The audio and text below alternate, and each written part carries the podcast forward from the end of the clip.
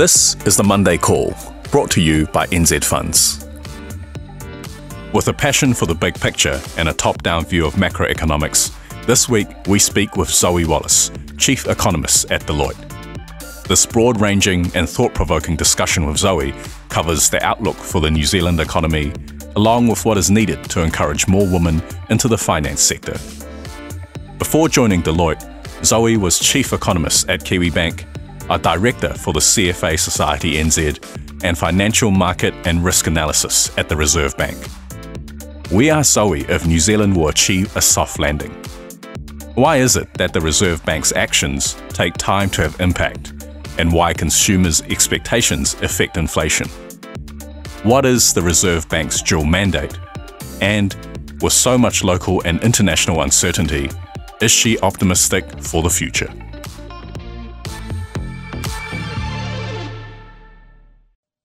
Hello, and welcome to the Monday Call. I'm Stefan Clark, Chief Client Officer at NZ Funds, and together with me, I've got James Grigor, Chief Investment Officer. Today, we're joined by Zoe Wallis, Chief Economist at Deloitte. Before joining Deloitte, Zoe had an impressive career working internationally in New Zealand in roles such as the Chief Economist at Kiwibank, director for the CFA Society of New Zealand, being responsible for leading women in finance, and uh, a portfolio manager at the Reserve Bank of New Zealand. It's really great to have you here, Zoe, and um, we're, we're very much looking forward to uh, getting your take on the economy and where things are going. But before we kick into that, it would be you know wonderful if you'd talk us through your journey so far, how you find yourself at Deloitte, and then what it is about economics that you love so much. Yeah, sure thing. So I started my career journey at the Reserve Bank as a graduate. So I think uh, when you sort of leave university with an economics degree, the two main places that people end up tend to be the Reserve Bank and the Treasury. And I was lucky enough to end up at the Reserve Bank, which I really, really enjoyed. Uh, it was a fascinating time actually, and I'm probably t- showing my age a little bit. But when I joined, I think within the first year, basically the global financial crisis hit and things got really, really interesting. And I was actually based rather than in the economic side in the financial markets team and actually doing financial market research. And I remember went on holiday. While I was on holiday, Lehman Brothers happened, came back straight into a new role doing market research. And it's interesting, you learn all these very theoretical models at university about how the economy should work. And then you live through a financial crisis and realize that a lot of those go out the window. And um, actually a lot of it's down to human behavior and risk aversion and fear to some extent um, in terms of the how the markets reacted and what the sort of contagion effect from Lehman Brothers really um, spilled over into uh, lots of other areas. So that was really fascinating few years, baptism by fire. Uh, I then headed off on the traditional, you know, UK OE thing. Uh, and ended up doing a couple of contract roles still in financial services over there before coming back to portfolio management role at the Reserve Bank again. Um, then an opportunity came up to do some more bread and butter economics and actually be a sort of bank economist at Kiwibank. So I joined that team and spent about six or seven years of my career at Kiwibank, which was a fantastic experience, really cool, um, I guess, social mandate as well in terms of what Kiwibank was set up to do um, in the organisation and how it operated. Um, and ended up sort of leading the economics team there for a few years, which was great. So doing chief economist role there, which was quite similar to what I'm doing at Deloitte now. Um, but in the interim, I actually had two years running their payments and transactions portfolio as well. So heading up that sort of customer strategy and product division of the, um, of Kiwibank, which was fascinating too. So not just the theoretical, but the practical, right in there. Yeah, um, that too, yeah, which is really interesting. It's great. So, so in your your current role, you you do client facing work as well as forecasting and um, that that side of things. What what what particular sort of, are there particular sectors you focus on or particular clients you um, you know you you you tackle problems for? Yeah, absolutely. So we we have a real mix. So private and public sector clients. We're based in Wellington, so quite close to government side of things as well. Um, but we started off as a relatively small economics team about five or six years ago, and we've been growing out our base ever since then. Um, and so it's a real range of work, as I think you end up doing a lot in consulting, really interesting stuff um, that comes along. Uh, so lots of sort of macroeconomic forecasting, quite a lot of microeconomics work as well. Um, and thinking about things like cost benefit analysis, uh, work for different business cases and projects.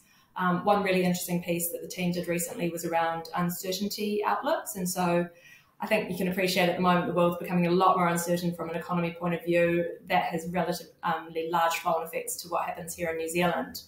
And so actually thinking about, well, okay, it's fine having a central view and a central scenario, but what what does the range uh, look outside of that central scenario? What might be a high, you know, positive upside surprise? What might be a nasty negative downside shock?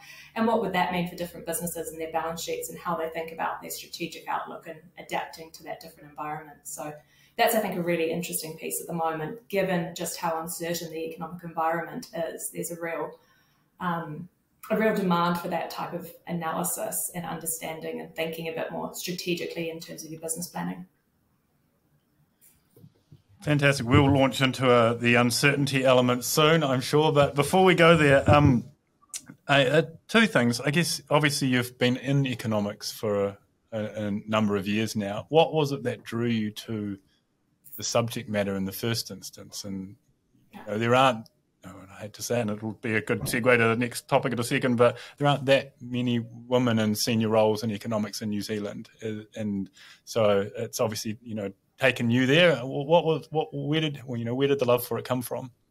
Yeah, it's a it's a good question, and I, I wish I had a more very thought through, you know, ten year career plan. But um, I at school I was doing largely science and maths subjects, um, but quite enjoyed English. Thought maybe I'd do law had to pick up a final year subject because I dropped a couple of um, different ones and picked up economics and then just thought this is really cool. This is a really interesting business, real world application using some of those maths and other skill sets um, to analyze different problems and different ways of thinking. And it just kind of felt like it touched on everything, you know. And part of the reason I'm drawn to macroeconomics is I love that big picture, top down view. So thinking about actually from the sort of balcony, how is this going to impact things and how does that impact different businesses' outlooks? Um, what does it mean for the consumer? You know, at the moment, we can probably come back to this, but you think about cost of living crisis and what inflation numbers actually mean for your people on the street. Um, and so, yeah, it just really appealed from that point of view. And so I ditched the idea of doing law and um, picked up economics at university and kind of went from there.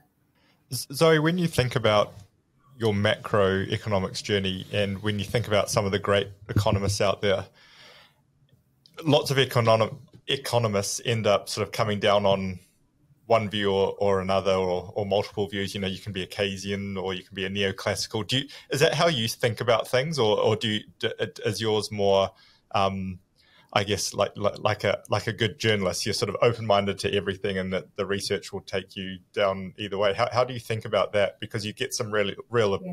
in a good way, opinionated economists, but you also get you know you also um, in your role, I guess that's quite hard to have.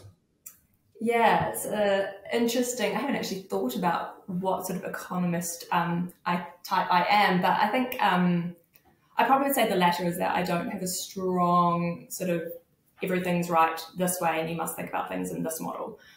Um, what I do think is really interesting, and I sort of alluded to this before, is that you need to think about economic, economics in the context of people and how people actually behave. Um, so I do really love that behavioral finance, the Richard Thaler, um, the nudge, those sort of that school of economics is that actually okay, there's a model about how things should work if everyone was rational, but actually people aren't rational. People make silly decisions or things that might seem to conflict with what they've said previously all the time. Uh, so thinking about actually from a real world point of view, um, okay, what are the contagion effects if you implement that policy versus this policy?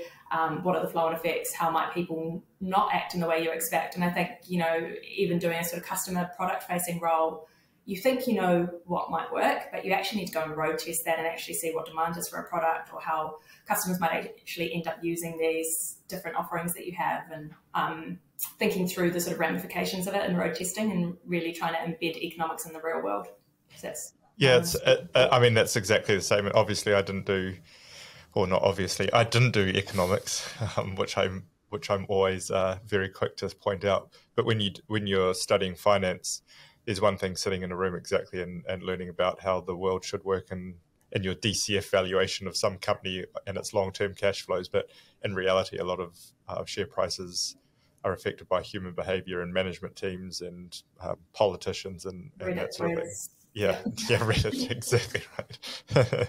Surprise, yeah. another Reddit post moved Google you know, yeah. twenty billion dollars or something. So, um, cool. You, have also been a big advocate for women in finance, and that part of that was your role with um, CFA Society of New Zealand. And I thought it might be a good, just a little bit of a um, stock take. We, we pulled some numbers together. I think currently, based on the data, we've got something like just short of 26% of directors on private company boards are women, and 29% of NZX 50 directors are women. And meanwhile, so that, you know, it's probably improving, but um, it's not a huge number. Nearly a fifth of companies on the NZX have no female directors. And um, and so that sounds pretty dire. But on the other hand, um, uh, in public sector boards and committees, apparently 53% um, of directors and committee members are now women, according to the Minister for Women, um, Jan uh. So, how have you thought about, I guess, um, advocating for this in the broader community and encouraging um, participation and and and, and as, as, part of your role at, at the CFA? Yeah, it's an interesting one. And when we started thinking about it from a CFA point of view, it was kind of a question about at what point down um, the sort of career spectrum you ended up needing to intervene. And what we found was that often the problem was people leaving school um, hadn't done enough, you know, hadn't picked maths subjects or hadn't picked um, the right things to then get them on the path. So even if they were doing a commerce degree, they might not have enough maths to do an econometrics paper, for example. Um, and so it was almost you needed to go right back to school age. And I think, you know, there's some great programs happening, um, you know, bank around financial literacy and understanding being one of them, um, and Kiwibank partners with them to help support that. And then the other piece is just thinking about, okay, how do you get more females studying STEM subjects, basically? Um, because I think that's a natural flow on to being, you know, to a career in finance from some point of view. So if you look at the stats at uni around commerce, um, women in commerce, they actually look pretty good. But when you deep dive into which streams of commerce those um, those females are taking, that's when you start to see the the discrepancies arise and you don't see 50-50 splits in subjects like finance or economics. It is getting better and I think it has improved since I went through. Um, but it's definitely still a work in progress. And I, I, think, you know, part of it's role modeling. We've got some great senior female economists now in New Zealand. You know, Sharon Zollner's at ANZ. Um, there's more senior um, CEOs um, on the bank boards now, I'm sorry, bank leadership now as well. Um, so that's been a great thing to see in terms of just that role modeling piece. Um, but I do agree, boards is still an area where we we need to see more change. Um, and it, it is happening, but it does feel slow, right? It's it's also that pipeline as well. You need more women in senior positions getting the right experience to then move into board leadership roles. Um, I don't think there's a quick fix, but I think, you know, role modeling does play a really huge part in it. But then on the flip side, if you look at things like accounting and law, which used to be male dominated, hugely male dominated 20 years ago, you now see more female graduates come through law. Um, and accounting's, I think, about 50 50 nowadays as well. I, um, I, went through law school and I think it was 60 in my contract class. The numbers were done over, it was 63% females and 30, whatever the difference yeah. is, 37% males. And um, so I was severely outnumbered in that one, but, mm-hmm. um, mm. you know, that's, that's, a, that's a very small group of people, really. Yeah. I mean, yeah, laws actually started to flip the opposite direction. You've got more females than males, right? Yeah. Um, so, you know, those industries have seen a huge amount of change, and that's really positive. Obviously, it's still taking some time, I think, to come through. And you look at, you know, senior partners at law firms, general counsels. Um, so it's a slow burn, I think we're heading in the right direction, but we've got to think about particularly capturing them, capturing people at a younger age, and just making it clear what your options are as well. I think at school it's really hard for school leavers to see defined careers, and there's so many roles you don't understand or don't hear about or don't know about until you get out into the workforce, and therefore um, having the foresight or having the insight to be able to say, actually, that looks really cool, and I'd be interested in doing that. How do I get there? Yeah. Cool. Well, I mean, work to be done, but hopefully it is heading in the right direction. Yeah. Uh, all right. Uh, the world faces a wide range of economic headwinds currently, and we um, uncertainty on many fronts. Uh, I guess at a really top level, do you, what, what's your view you, on on on us achieving a soft landing, so to speak? And Great question. So, still, our central view is that New Zealand would probably avoid certainly a nasty recession, possible technical recession. You might see two quarters of negative growth, but pretty mild. Um, our, our, core view is still that we avoid that and that we sort of engineer a softish landing in the next couple of years. Um, but that's, say, a 60% central scenario rather than anything higher. So I think if you look at the balance of risks, they're definitely to the downside at the moment. Um, particularly around you know the global growth outlook and um, the impact of negative shocks from geopolitics that we've seen come into play over the last few years. How far will central banks tighten, and how quickly will they be able to respond once they see inflation coming off? Because the tricky thing about monetary policy, right, is it operates with a lag. So we've had a huge amount of tightening from almost every single global central bank. Um, but that takes time to come through. And you're seeing this in New Zealand at the moment, right? Is we started tightening up just over a year ago. We've gone from 0.25 to 3.5. We expect another 75 basis points at the November meeting next week from the Reserve Bank. So that's taking you to 4.25. That's 400 basis points of tightening in quite a short time frame. People are on one to two year fixed mortgages.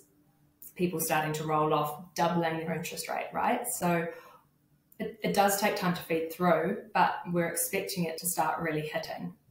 And it's interesting when you look at, you know, the cost of living and consumer spending. Consumer spending has actually been holding up relatively well to date, but you can start to see the mix of that's really changing. So people aren't going and splurging on new cars and TVs and lots of DIY anymore. People are actually ending up spending more money at the supermarket and the petrol pump. When you think about um, the choices of the Reserve Bank, I guess you got sort of a a view of it when you were working for them with them. But I, I guess there's from this point forward, there's two two tracks they can go. You can, or any central bank, not just the Reserve Bank of New Zealand. It's it's do you continue to be increasing rates aggressively uh, because there might be a lag effect, but at the moment inflation's still high and employment's still really low, and so it's hard to get it down.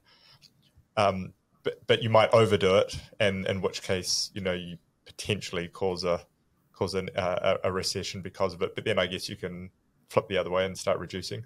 Or the other one is to to pause a bit and see how it plays out. I guess the risk there is that you haven't actually controlled it, and then you're playing catch up again. Do do, do you think about those two?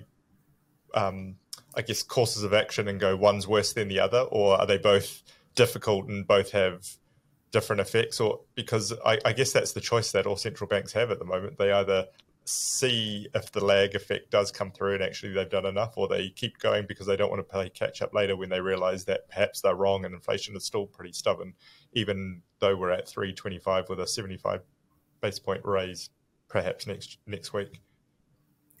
Yeah, absolutely. I think um, one thing that's been quite interesting to watch here, and it's two factors that the Reserve Bank is probably quite concerned about. So one is wage growth, and that's really accelerating at the moment. Um, the other is inflation expectations. Um, and so those two things, once they become quite embedded, they become quite hard to shift.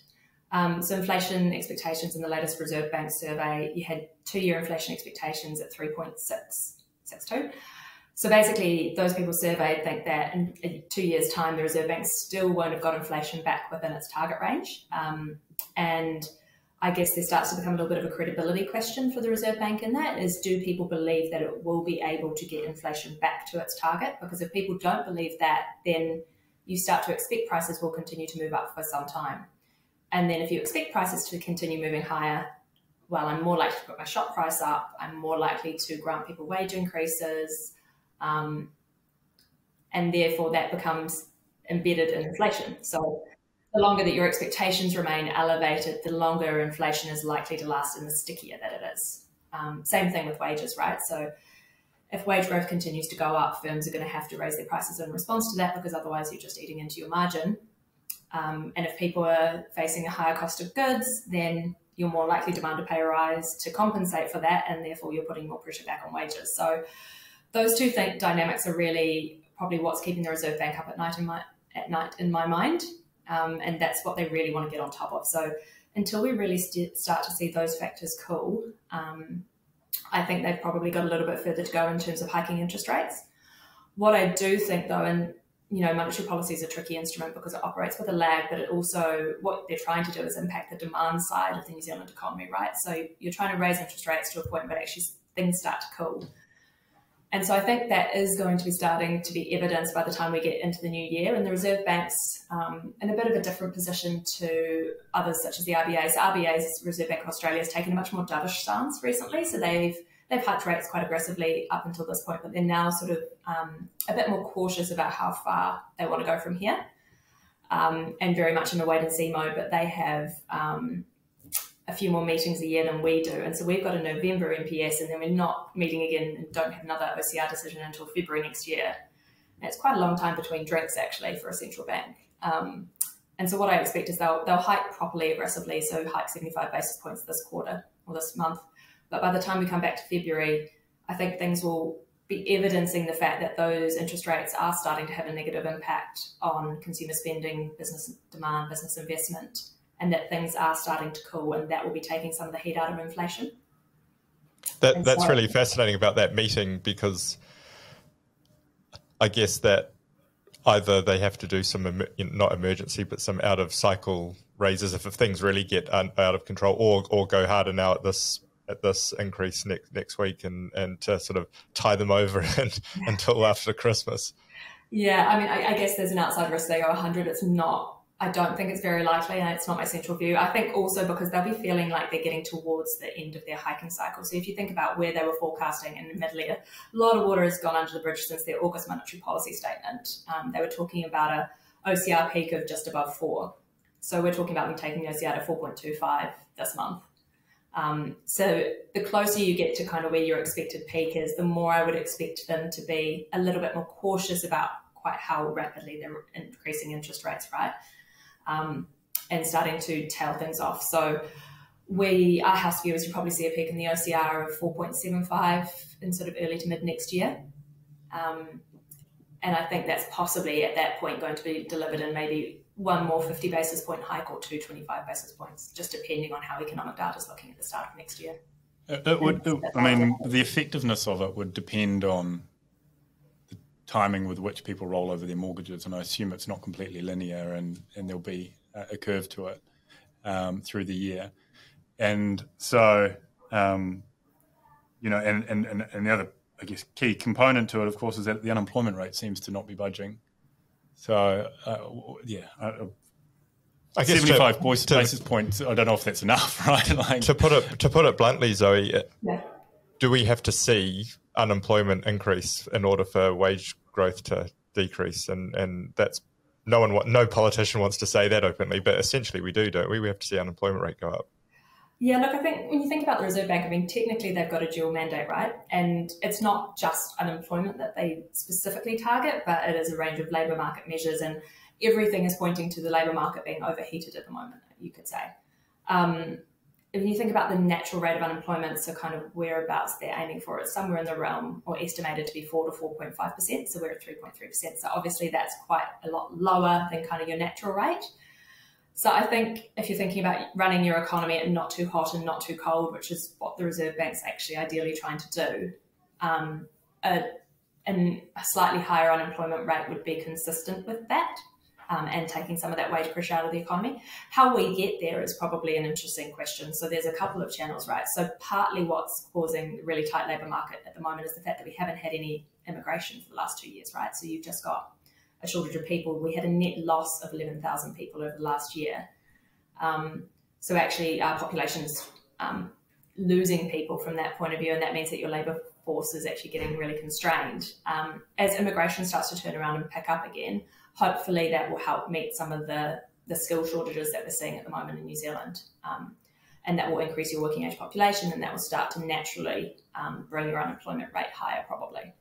Um, the other piece is just around the demand side. So, as the economy slows, employers will naturally probably need less people. Um, you know, everything's been going particularly in the construction industry, for example. Um, residential construction's been going incredibly strongly for the last few years on rising house prices and strong demand. Um, we're now really starting to see that pull back, and the expectation is that the residential construction, even though consents is still really high, I think you're going to start seeing a pullback in terms of the actual activity delivered over the next few years. So um, perhaps not quite as strong demand for builders, for example. And then probably the other piece is just thinking around um, whether we actually start to see some substitution away from labour and towards more capital investment. So when I say that, I mean you know, throwing people at increased business demand is one way of solving the problem, but possibly investing in capital or machinery that could also help your firm produce goods might be an alternative. And with a particularly tight labour market at the moment, that and wage prices wage wages going up quite rapidly, that might be an alternative that some firms look at, and that might actually start to alleviate some of the demand pressure. And that helps a lot with productivity and things, doesn't it, as well? Yeah, exactly. Of, yeah. One one interesting part that I was sort of looking at within the labour statistics is, and again, hasten to add, this is your domain, so correct me if I'm wrong, but participation rate went up, and that in general terms can be a really good thing, but actually it was participation from really young people.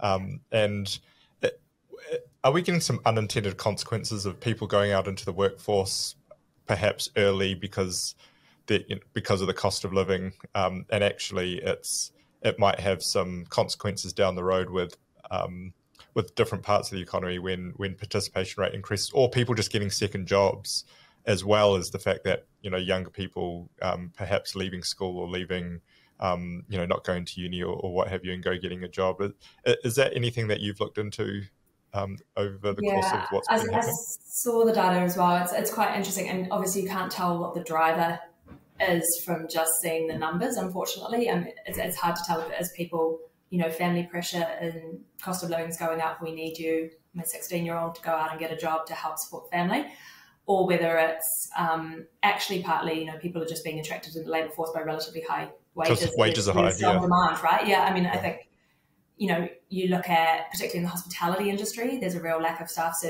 I think possibly what you've seen is some substitution away from international visitors and tourists coming in and working for a year or so in the hospital sector to younger people in New Zealand being drawn into that industry because there's just really strong demand and we can't find people.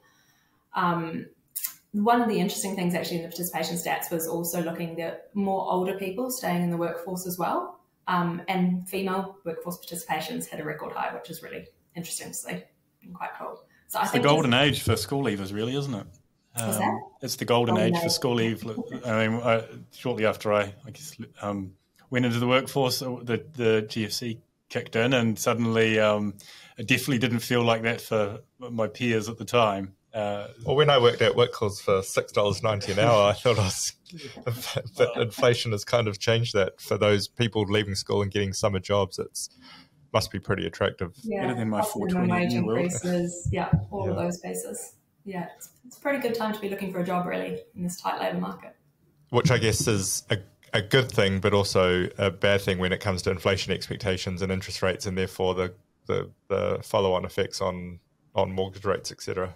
That's yeah, exactly. I mean, a tight labour market does mean that you know if you're wanting to attract workers, you're having to offer offer increased salaries, and that kind of becomes embedded in your prices as well. And so that you know everyone's talking about the wage price spiral at the moment. Um, I sort of alluded to this before, whereby you know your expectations start to push prices up, which starts to push wages up, which puts, pushes more pressure on prices. Um, and that's a pretty nasty place to be. So, as I say, the Reserve Bank will be really cautious about wanting to get on top of that and make sure that they they rein in expectations going forward, and that actually people are genuinely looking at inflation getting back towards two percent over the longer term. So, um, sorry, sorry I, to- I, totally interrupted your train of thought, but uh, I, am going to ask a challenge question then. So, it, it sounds like really low unemployment, um, a wage. I'm not saying we're in a wage spiral yet, but you know, there's the concerns about that um, and we have um, inflation expectations still for two years out still stubbornly high. How how do we get a soft landing in, in that context? Because um, you either keep hiking rates and all of a sudden you've done it too much and you're sitting there and all of a sudden unemployment spikes because employees employers can't afford to hire people or housing market goes down and cons- I don't know consumer spending you know the implications and the follow on effects is um, is where economics sort of loses me a bit. But uh, um, how in your model have you got a soft landing when things seem pretty pretty tough out? Not tough now, but can be pretty tough in order to control it. Yeah, I think so. When we look ahead, we think about where growth is going to go. We're talking about you know GDP growth averaging around two percent year on year over the next few years that's relatively low compared to where your kind of natural GDP rate would be. And that means that we will be operating with more spare capacity in our economy. So as that demand pulls back in response to higher interest rates, um, that will open up capacity. It will mean that your unemployment rate is probably going to increase because of that lower demand coming through. Um, but that also means that inflation pressure will come off. And that's what the Reserve Bank's really trying to get to. Um, doing just the right amount of monetary policy to get that outcome is quite tricky. Yeah. Um, but it does, I think. An- that, understatement of the century. this goes to my point earlier about I think, you know, by the time we get to February next year, the Reserve Bank is going to be much more cautious about how far it needs to hike rates um, in order to get inflation down, because I think that really will be having a, an impact on people's behaviours by that point. Um, that's why we've got 4.75 as our OCR peak, um, and other people have it a lot higher. So, you know, I think the market consensus is somewhere around five or slightly higher than that um, in terms of how far the OCR needs to go. I think you're already starting to see the signs of um, the negative impact that that's having. The other piece we haven't talked about yet is housing, of course. Um, and you know the fact that house prices falling, you're getting quite a strong negative wealth effect coming through for people. So if my house has gone down 20 percent on paper, I'm feeling less wealthy than I did when it was going up by twenty percent year on year on paper, right? Um, and that has a particularly for New Zealanders who have a lot of wealth tied up in the housing market. And you look at some of the household wealth stats um, from Stats NZ as well. You know, our house, our actual household wealth has been declining over the last few quarters, partly because of the negative impact of what's been happening in share markets, but largely because of what's been happening in the value of housing. So I'm feeling less wealthy than I did a year ago. I'm less likely to go out and spend on big ticket items, um, and that is a natural flow and effect in terms of pulling back general demand and general consumer spending in the economy. That's fascinating. So both those things reduces demand and demand, uh, or demand and, and GDP, which automatically puts capacity back into the into the market by um, by design, and so then you get that sort of bit more leeway around wage expectations, etc. Even yeah. though GDP is still positive. Yeah, exactly. I mean, I think we, you know when you think about an economy operating above capacity. Um, so if I'm getting, I'm a business producing widgets, I'm seeing, seeing really strong demand for those goods.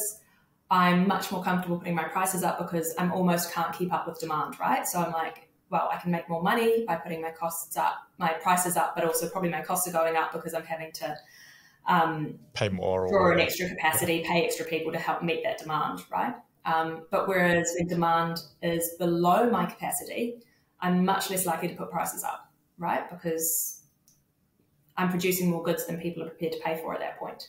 So if anything, I might even put my prices down. Unlikely, prices tend to be sticky and that they don't tend to fall. But was it bowling um, ball ball bearings and feathers or whatever the case is that they you know they prices go I forget what the terminology. It was. It was a. It was an economic. I'm, I'm starting to really scrape the bottom of the barrel of my uh, economic um, um, metaphors. But but prices at least stable stops inflation because they're exactly. not. That, yeah. Yeah. Yeah. Yeah. Yeah. It's uh, it's um when you're sitting at uh, OCR of 375 and thinking the market's thinking 525 as uh, as as its peak yet. Um, yet you're seeing what's going on out on the street on in, in mortgage rates, etc. Already, I, I, sort of agree. It's a kind of surely you're starting to get a decrease in demand at that point.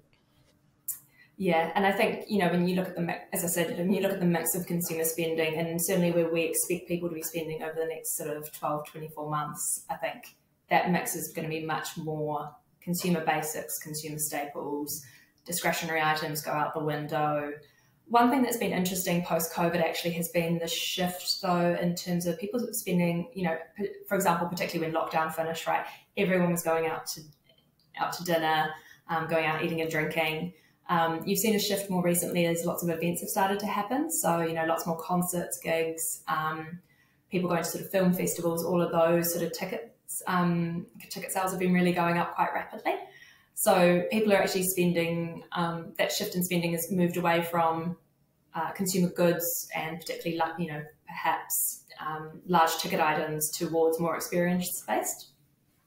Um, yeah, and so that's going to be interesting to see whether that holds up as kind of the mortgage rate increases really start to bite on consumer spending as well. Um, the other positive impact, though, for New Zealand economy is we have seen tourism come back over the last six months. So that's, you know, it's not a huge wave as yet, but it is really starting to come through, um, particularly in some of the data. So tourist arrivals with you know resumption of cruise ships and coming through. Um, big boost to local economies from that as well, which is a piece of our economy that's been missing for the last two years. And we've actually managed to survive despite that being missing. Um, partly because New Zealanders can travel overseas as well. So that 10K, 5 to 10K you might have spent on an overseas holiday is being used spent on the spa pool. Or TV. That's that. I've spent on spa pools apparently. Yes, yeah, that yeah. was another big one. Yeah. And yeah, that, so when we think about tourism, um, um, does that what, what uh, another interesting stat that I read? I think it was during COVID was the the percentage of the workforce that is um, backpacking holiday visas. Um, you know, people come here uh, underage, under thirty um, workers that come on the two year holiday visa, um, and, and I guess increasing in tourism does perhaps help with that because you come over here for a holiday and go, actually, it's quite nice here. I might stay if you're under 30, I might stay a little while and, and get a job in a bar or in, in, in a restaurant or whatever to so I can afford to live here for a bit. Is is that the way that you look at the immigration vis-a-vis tourism, or are they quite separate? Uh, no, there certainly is a little bit of that. Um, I think what's going to be really interesting is what comes out of the um, sorry MBIE's consultation around immigration settings at the moment. Um, I think what we saw was, you know, prior to COVID, there was a lot of discussion around over tourism and really high immigration. Um, those obviously both got completely switched off during COVID, and it was kind of a bit of an opportunity for us to think and reset how we want to approach that going forward. Um, what's becoming apparent at the moment is that we are screaming for labour, and probably some of that is what we're going to need to import from overseas. So, I think if you talk to any business, their number one concern at the moment is labour shortages yep. and staffing. So, we can't instantly conjure up a pool of more workers from New Zealand. So we need to think about what our immigration settings are going forward and making sure that they're the right areas we're growing in, meeting demand and helping local business through that. Um, I think you know the tourism does help to some extent around. Certainly, it's almost a marketing exercise as well, right? If you come over to New Zealand on a holiday and you see how beautiful it is, you might go home and then go, actually, I want to shift my whole family over and look at how you might do that over the next few years. And it's not an instant thing. But there are the, also the backpackers who stay on and get hospital jobs, etc. Um, but the migration, immigration settings and the visa requirements around that are getting tighter. I would say probably. Every time I turn on the radio, I hear um, advertising for Western Australia and to go and become a tourist worker or a hospital worker over there. So it, it's a competitive market for um, for those people and yeah. and even for Kiwis, you know, Australia's a tempting place. Yeah. So, it really is. And Australia has actually done quite a proactive job of turning the tap back on in terms of um, inbound workers. They're facing the same labour shortages we are, I think, largely, but um, they've quickly turned their immigration around. So you can really start to see the worker and the student visas coming through quite rapidly in Australia. We haven't quite seen the same level of pickup here, but I do expect it to come. Um, well, it might play into the dovish stance you were mentioning earlier. Um, uh, this is all kind of, in a way, can be a lens to look at it as through the, the dual mandate that the Reserve Bank has. And um, and would you mind just, I guess, for, for listeners, talking through what that means, and then um, sharing if you have any views on whether that is actually, uh, you know, the right thing. It's obviously garnered a fair amount of constant, uh, uh, what would be the word, um, controversy over recent months. Yeah, sure. So when we say dual mandate for the Reserve Bank, um, what it used to be was that the Reserve Bank was solely charged with um, keeping inflation between 1% and 3% and ideally around 2%. That sort of shifted actually quite incrementally over years where, you know, then it was a financial stability mandate as well. There was talk about, you know, not, um, I can't remember the exact terminology off the top of my head, but, you know, around asset prices and having consideration for what monetary policy and how that impacts the housing market or asset prices more generally. Um, and then we had the addition in the last uh, Reserve Bank Act of um, a dual mandate around trying to keep the labour market not too hot and not too cold is probably the easiest way of putting it. But what it essentially means is they look at a suite of labour market indicators, but probably from an unemployment rate point of view, as I mentioned, around four to four and a half percent is around that not too hot, not too cold point of view. So typically, hopefully, inflation and the labour market do tend to act sort of hand in hand in step. Um, we haven't actually really encountered a, a, point where those two things have been in sort of contradiction with each other as yet. So if you think about it at the moment, we've got really high inflation and really low unemployment, really tight labour market. So your natural response to either of those things would be to raise your OCR and that's what we've got happening at the moment. Um, it does it does mean the Reserve Bank's got to keep in mind a wider range of factors and when it's looking at monetary policy and where things are going and heading in the future. I think when you think about the labour market, was always implicitly in their um, considerations about where inflation was going because that was a big driver.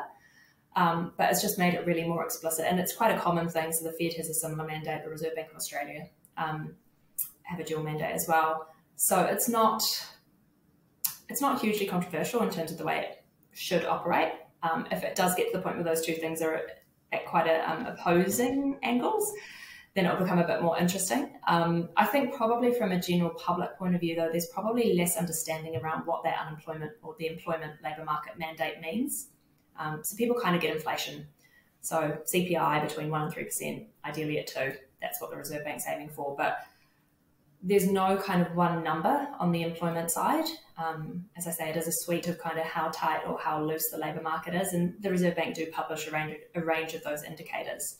But if I ask the layperson on the street, what does the Reserve Bank have to do with employment? Um, I think probably most people would say the lower the unemployment rate is, the better, um, which is not actually what their mandate is, unfortunately, um, which does create tension um, from a political point of view, as you can have seen in the media recently, right? As um, no one wants to think about an unemployment rate going higher. But unfortunately, that might be the end result of the fact that we have a really tight labour market at the moment and we need to um, get inflation back under control. Yeah.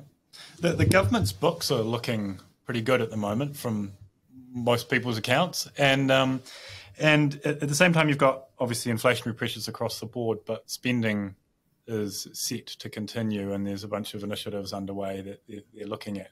How do you think about government spending during times like this, and what happens when you, you know uh, uh, you know it's going to inflame or um, add fuel to the fire potentially uh, with some of the initiatives. Or just um, ask um, Elizabeth Truss, for example. for example, uh, yeah. Um, but on the other hand, some of them are you know really important projects, transport, you know, the transition to cleaner energy sources, um, obviously investment in education, those types of infrastructural spends.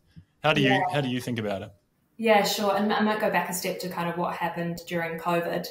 Um, so obviously, you saw a huge amount of monetary policy support and fiscal policy support, right? So from the government side, you know, particularly the wage the wage program, um, that pumped a bunch of cash into the economy, a bunch of money, um, and you know, I think given and there's obviously a lot of um, speculation around this at the moment, but given where things looked in terms of how the economy could have fared through COVID, um, that was probably the right policy to roll out given the information that they had at the time. So, huge amount of stimulus into the economy. Um, what you're seeing now is that largely most of those government programs have rolled off. The last one being the transport subsidies that kick off, I think, um, come off in January. Um, and that's pretty much the end of kind of the emergency support policy settings that we had in place through COVID. Then it's much more moving back into a BAU operating environment. Um, and I think, you know, New Zealand's facing a, quite a large scale infrastructure deficit. There's a lot of work that needs to be done. Um, and part of this goes back to that migration story as well, is that we had a huge population influx and we weren't really planning or accommodating that in our infrastructure planning um, at that point. And immigration, you know, can be very uh, volatile, and we've seen that historically. But um, given where things got to in terms of the net additions of people, our population was growing at above 2% year on year, largely due to immigration. Um, we hadn't quite planned for that. And so we're now sort of catching up on that infrastructure deficit. And there's a lot of work that needs to be done and a huge number of projects still ongoing.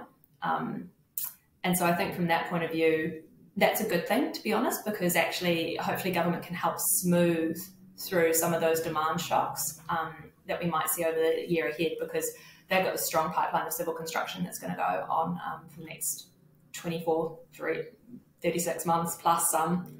Um, and what we've seen typically is these projects end up taking longer to actually get on board. I mean, a really good example is the Canterbury earthquake and the profile that was expected in terms of the rebuild versus what was actually delivered. Um, I think we're looking at, you know, kind of a long drawn out investment pipeline from the government in terms of infrastructure, which actually provides quite a nice backbone of government spending to some extent um, if we are going to face a downturn next year and certainly as things come off from the private sector.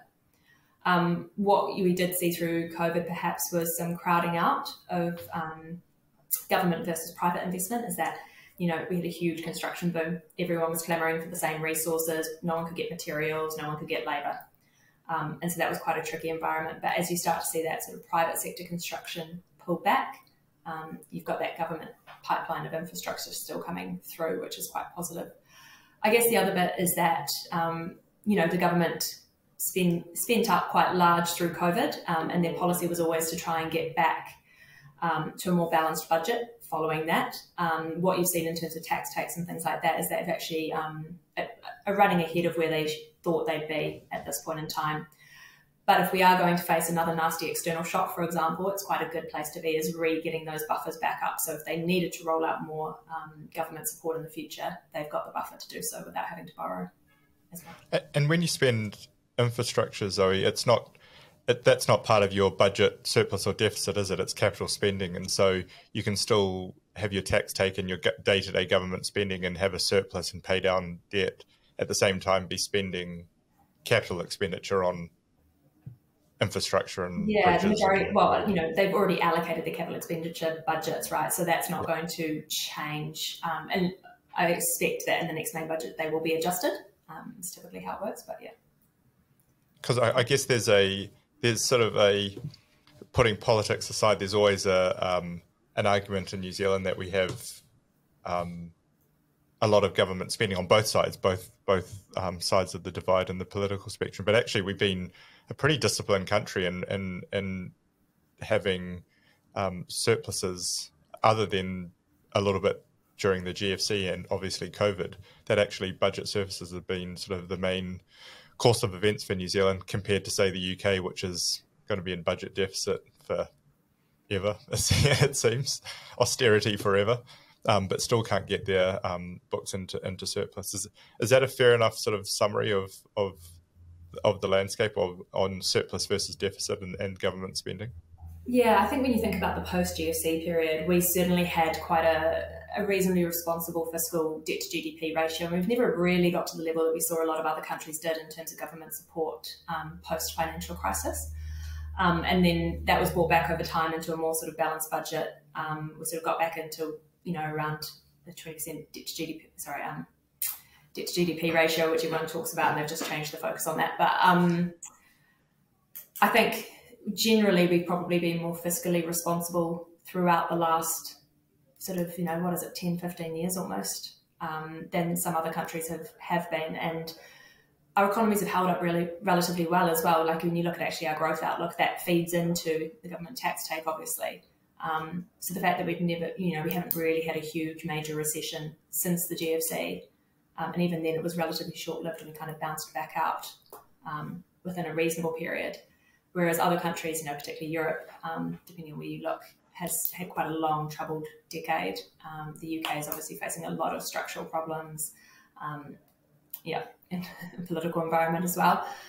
Um, and so I think, yeah, we are relatively lucky in that we have wiggle room to respond. And that was what we saw in COVID is that we had we are in a relatively good starting position from the government books perspective to then provide that additional support that meant that we didn't really experience a serious negative recession or a long lasting one in New Zealand. Um, and so by getting our books back into black again gives us that opportunity and that buffer if we need it. All right. Um, you mentioned obviously you're really interested in the macro piece, and there's a lot of big global macro events underway. Uh, what are the, the maybe the top three that are sort of on your mind that you focus on uh, at the moment? When when you go to the New York Times, what what part of it do you look at? so. Yeah, I mean the obvious one is everyone's watching really closely to see what inflation numbers do globally. Um, been really interesting over the last you know sort of month in the US just to see some of that price pressure starting to come back. So their inflation numbers, both CPI and producer price index, so what what consumers pay and what producers pay, so as inputs to production, are starting to pull back, and that's um, quite a positive sign for the US. And you know, everyone's now expecting that the Fed might have to, the US Federal Reserve, the central bank equivalent, might have to raise interest rates by less than they had previously anticipated, um, which is quite an interesting flow-on effect for New Zealand and New Zealand dollar, obviously, as well, because that was something that was probably causing us a bit of concern about a month ago. You'd had quite a nasty fallback in the New Zealand dollar, and what that typically means for us is that actually the cost of imported goods goes up, and that's a negative thing for inflation it can be really positive for our exporting sector in that you're New Zealand dollar revenues increase, but um, from a pure sort of inflation outlook um, on the tradable side, that can be quite negative because it means that you're having to pay more for imported goods, and that adds to your inflation story. Um, so the fact that the US is now sort of perhaps pulling back and things, it looks like their inflation numbers are starting to come back. Um, hopefully, is also a positive foreshadowing of what might happen in New Zealand um, in response to interest rate hikes, but also means that some of that pressure on the Kiwi US dollar has been alleviated as well. Uh, UK is a different story. So I saw the headline inflation this week hit 11.1%. That's pretty nasty. A huge amount of that has been driven by energy and food prices, and particularly energy. Um, and so with the war in Ukraine, um, that's really causing a huge issue around energy prices in Europe at the moment. I think um, one of the interesting things, just from a longer term trends point of view, will be in response to what we've seen over the last couple of years, whether people start onshoring production of energy and food in particular, and probably tech, which you've seen happen in the US as well. Um, so the sort of deglobalization trend really coming through, and people, you know, doing trade theory and at university, and haven't done probably much since, but you think about comparative advantage and people specializing in what they're good at producing, and that was kind of how the world economy was built, and everyone was just importing goods from comparative better producers. So lots of, you know, imported goods from China because they were better at manufacturing than a lot of other countries were and could do so at a relatively um, attractive price point. Um, you're now starting to see some of that reversed, I think, as people get much more cautious about being reliant on offshore countries for production, particularly of kind of acute, you know, um, really demand high demand goods, so energy and food being two of them. I think that's so fascinating, Zoe, because yeah. look, I'm a massive green energy advocate. So just for the record, before my next comment, but but but, but the the stopping of exploration of say natural gas in, in New Zealand is an interesting one because the reason our energy prices aren't high in New Zealand is because we at the moment have our own gas, don't need to import it, but but we've stopped exploring for it, and so we we do become more part of the global market over time, and that's that's an interesting decision for any government to make on on the you know you're you're in Wellington you you probably see this every day but you know the the weigh up between um, making inroads into climate change at the same time as security of supply of energy is I mean in the end if people's energy prices go up what is it 90% my mum who lives in the UK was saying um, from April I mean that is that is tough on on the consumer no matter how much you want the climate change um, to um, be sort of dealt with. And the winters are cold. Yes. Yeah. Yeah, look, I think that's a really interesting point, James. And I think, like, you know, over the last few years, as economies have been performing well, even through COVID, um, you've seen that really focus on greening of energy supplies and, you know, greening of economies generally. What I worry about from that point of view is when the going gets tough and, you know, people in Europe and the UK are going to be facing a recession probably.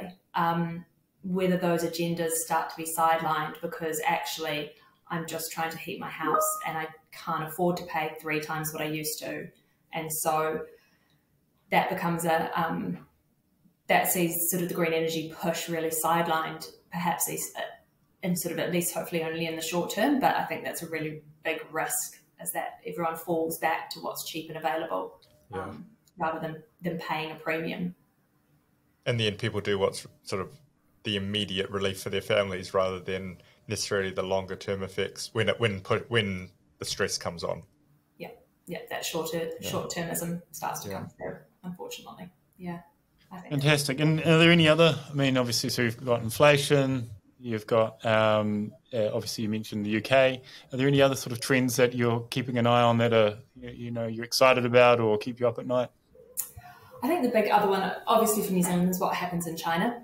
Um, so, you know, they're still one of our major export destinations. They also have a big impact on what happens in Australia. Um, and some of the politics are getting interesting, and I won't, I won't, go into that in too much depth. It's not probably, I, I, do wish I'd started studying a politics degree instead of just pure economics. Uh, I think it'd be quite useful sometimes. It feels like you need a degree in geopolitics to be an economist these days. Um, and an investor, don't worry. What's that? and an investor as well. yeah, yeah, very true.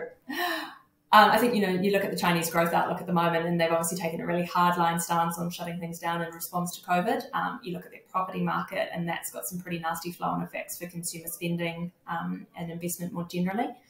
I do think New Zealand you know, I've been saying this for a while, has a comparative advantage perhaps to Australia and that we're less subject to kind of the boom bust of their, you know, investment programs. And um, from that point of view, we do have a relative advantage. But then you have seen um, more Chinese onshoring of things like, you know, milk powder, for example, and less reliance on New Zealand. We've handled that relatively well to date by diversifying away um, or into other areas such as Southeast Asia, which has been really great to see. Um, so I think everyone's aware that we've got quite a strong reliance on China and is cautious about putting all their eggs in one basket. Um, but obviously, what happens with the Chinese economy and demand over the next few years is going to be quite interesting to see for us. Yeah. Absolutely. Okay, Zoe, thank you so much um, for joining us. It's really great to get your insights and thoughts and um, and views on where the world's going and what we're facing in New Zealand. Great. Thanks very much, guys. Thanks, Zoe. It's it's been really cool to discuss all this. Thanks for your um, expert insights.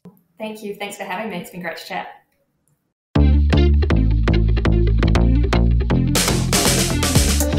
This has been the Monday Call, brought to you by NZ Funds. New Zealand Funds Management Limited is the issuer of the NZ Funds KiwiSaver scheme, the NZ Funds Managed Superannuation Service, the NZ Funds Advised Portfolio Service, the NZ Funds Wealth Builder, and NZ Funds Income Generator. A product disclosure statement for each is available at nzfunds.co.nz. Past performance is not necessarily an indicator of future returns.